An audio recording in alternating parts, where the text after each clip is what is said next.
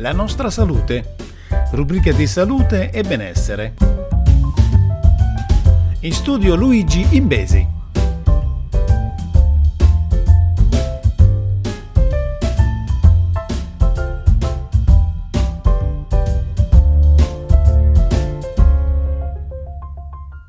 Salve a tutti amici ascoltatori e bentornati sulla nostra salute. Andiamo subito alla prima notizia di questa settimana. In futuro il carrello della spesa potrebbe monitorare il cuore.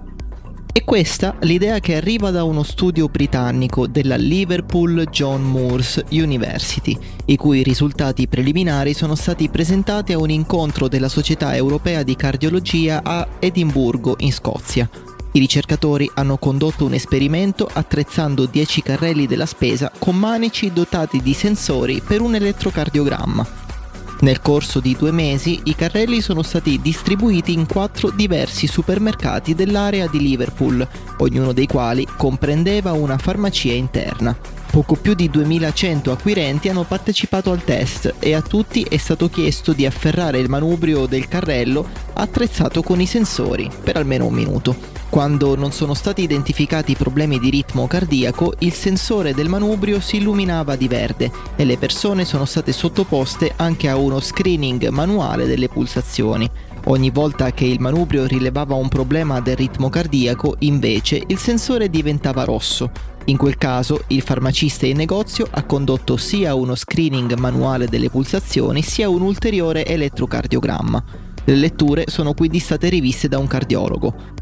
Nel complesso un totale di 220 acquirenti sono stati segnalati come a rischio di possibile fibrillazione atriale, in base all'attivazione di una luce rossa sul sensore del carrello o alle pulsazioni irregolari durante l'esame manuale. Per 59 è stato stabilito e confermato un disturbo del ritmo cardiaco e circa un terzo sapeva già di avere la fibrillazione atriale, il che significa che due terzi sono stati diagnosticati per la prima volta.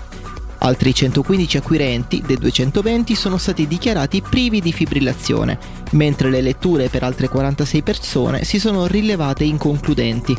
Sebbene vi fossero falsi positivi e falsi negativi della risposta data dal sensore sul carrello e lo studio si classifichi come preliminare, per gli studiosi l'ambito e il tipo di esperimento potrebbero rappresentare una chiave futura di sviluppo importante. Andiamo alla prossima notizia ONU, nel mondo 300 milioni consumano droga e 500 mila ne muoiono.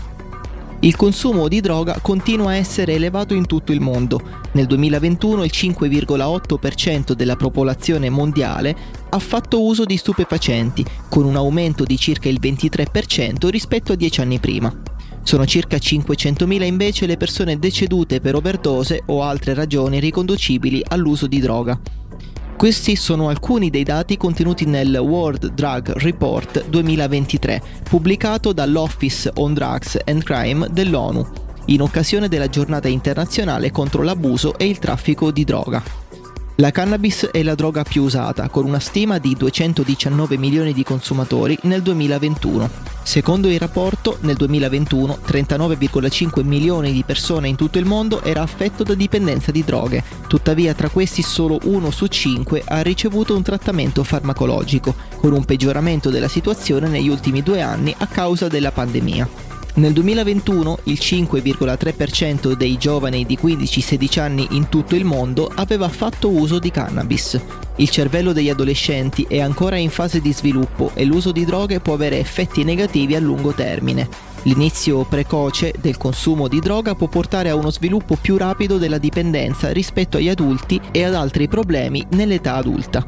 Il consumo di cannabis tra 15 e 16 anni varia a seconda della regione, meno del 3% in Asia, il 6% in Africa, quasi il 10% nelle Americhe, il 12% in Europa e oltre il 17% in Oceania. In quasi tutti i casi il consumo di cannabis tra 15 e 16 anni è più alto rispetto agli adulti. Secondo il rapporto, inoltre, tra i giovani si registrano tassi più elevati rispetto agli adulti di consumo di nuove sostanze psicoattive.